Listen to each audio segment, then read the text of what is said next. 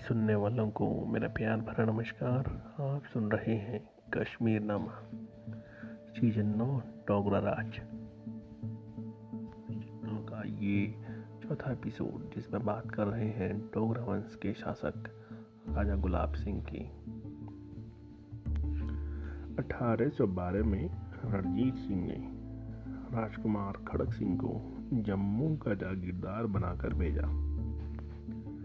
रानी बिंद्राल ने उसे अपने प्रभाव में ले लिया और जब इसकी खबर रणजीत सिंह के पास पहुँची तो उसने ये आदेश जारी किया कि जम्मू का शासन मियाँ मोटा सिंह की सलाह से चलना चाहिए। साथ ही उन्होंने मियाँ मोटा सिंह को बारह हज़ार रुपये सालाना की आय वाली जागीर की व्यवस्था करने के लिए हुक्म दिया। रानी इस बात से बेहद नाराज़ हुई। जब खड़क सिंह लाहौर लौटा तो उसने जम्मू की ज़िम्मेदारी, दीवान अजीत सिंह को सौंप दी और रानी ने जल्द ही दीवान को भी अपने बस में कर लिया और मियाँ मोटा सिंह की हत्या का षडयंत्र रचा। अजीत सिंह ने दो पहलवानों, त्राहो और सत्रों को ये काम सौंपा और सन 1812 में उन्होंने घात लगाकर मोटा सिंह की हत्या कर दी। घटना ने गुलाब सिंह को बेहद चोट पहुंचाई। और एक दिन, जब ये दोनों लाहौर के दरबार की ओर जा रहे थे तो गुलाब सिंह और ध्यान सिंह ने दिन धाड़े उनकी हत्या कर दी। एक तरह से ये सीधे सीधे राजकुमार खड़क सिंह को चुनौती थी। लेकिन जब दरबार में प्रवेश करते समय दरबारों ने दोनों भाइयों से अपने हथियार जमा करने के लिए कहा तो उन्होंने मना कर दिया। दरबार में सनसनी मच गई। लेकिन रणजीत सिंह ने कोई कार्रवाई न करते हुए दोनों भाइयों से केवल अधिक सावधान रहने को कहा। गुलाब सिंह के लाहौर दरबार में लगातार बढ़ते महत्व का प्रतीक था। जालंधर पर कब्जे के बाद उन्हें छोहाना और रामगढ़ की जागीरें मिली थीं। मियाँ जोरावर सिंह अपने परिवार के साथ रामगढ़ में आकर बस गए। लेकिन गुलाब सिंह की जम्मू में लगातार रुचि बनी रही। 1815 में जब रणजीत सिंह ने जम्मू के करीब की एक महत्वपूर्ण जागीर रियासी, उनके शत्रु दीवान सिंह को सौंपी तो गुलाब सिंह ने यह संभव नहीं होने दिया। 1819 में मुल्तान पर कब्जे के दौरान अपनी वीरता की झाग जमाई। तो उसी साल यूसुफ के कबीले को हराकर सिख शासन के पेशावर पर कब्जे की राह खोली। इधर ध्यानचंद का भी लाहौर दरबार में प्रभाव पड़ता जा रहा था और इसी वर्ष वो दरबार में ऊँचे पद से नवाजे गए। जम्मू में दखल का मौका गुलाब सिंह को तब मिला जब जम्मू के अंदरूनी इलाके के एक कबीले के प्रमुख मियाँ टेडो के नेतृत्व में आसपास के राजपूत राजाओं ने सिख राज की मुखालिफत करनी शुरू कर दी।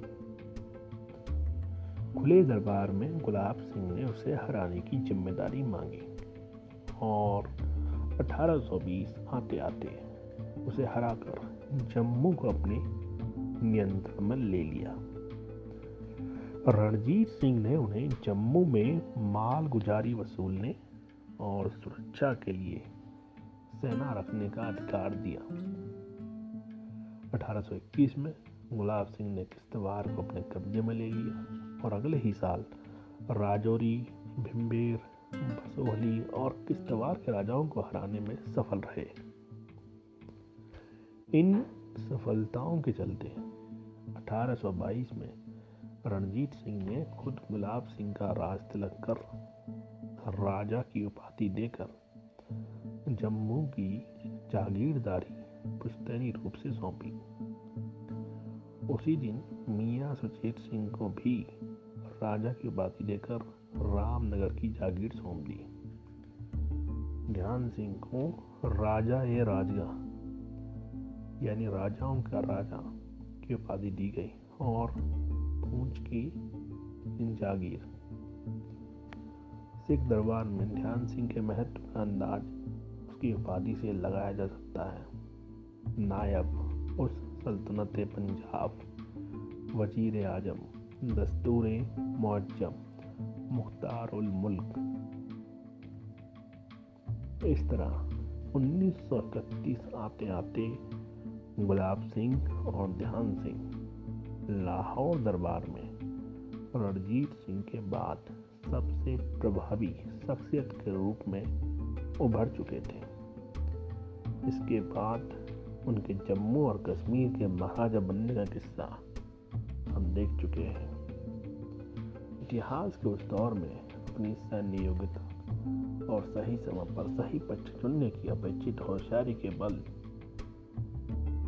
गुलाब सिंह ने फर्श से अर्श तक का ये सब तय किया।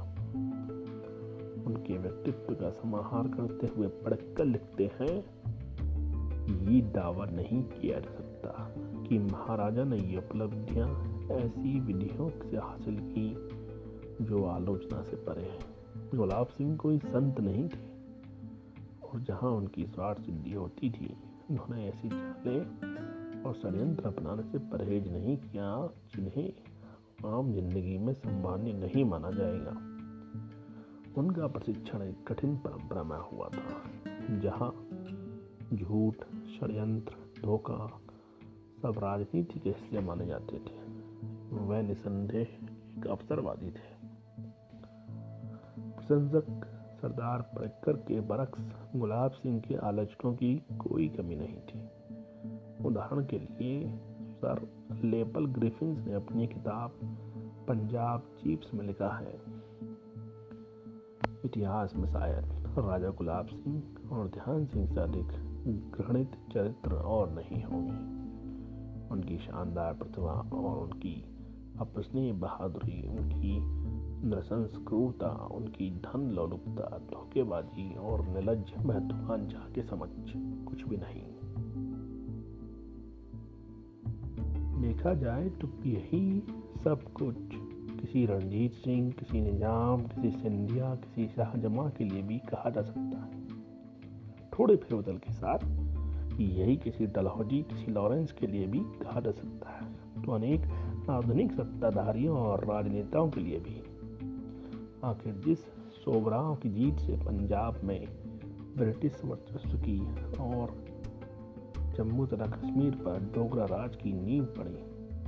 उसके बारे में अपनी प्रसिद्ध किताब the rising of Christian power में मेजर बीपी बासु कहते हैं सोबराम का युद्ध कुल मिलाकर एक शर्मनाक मामला था, क्योंकि अंग्रेज़ों ने ये जीत सम्मान, ईमानदारी अंतरात्मा और मानवता के सभी भावों का बलिदान कर हासिल की थी।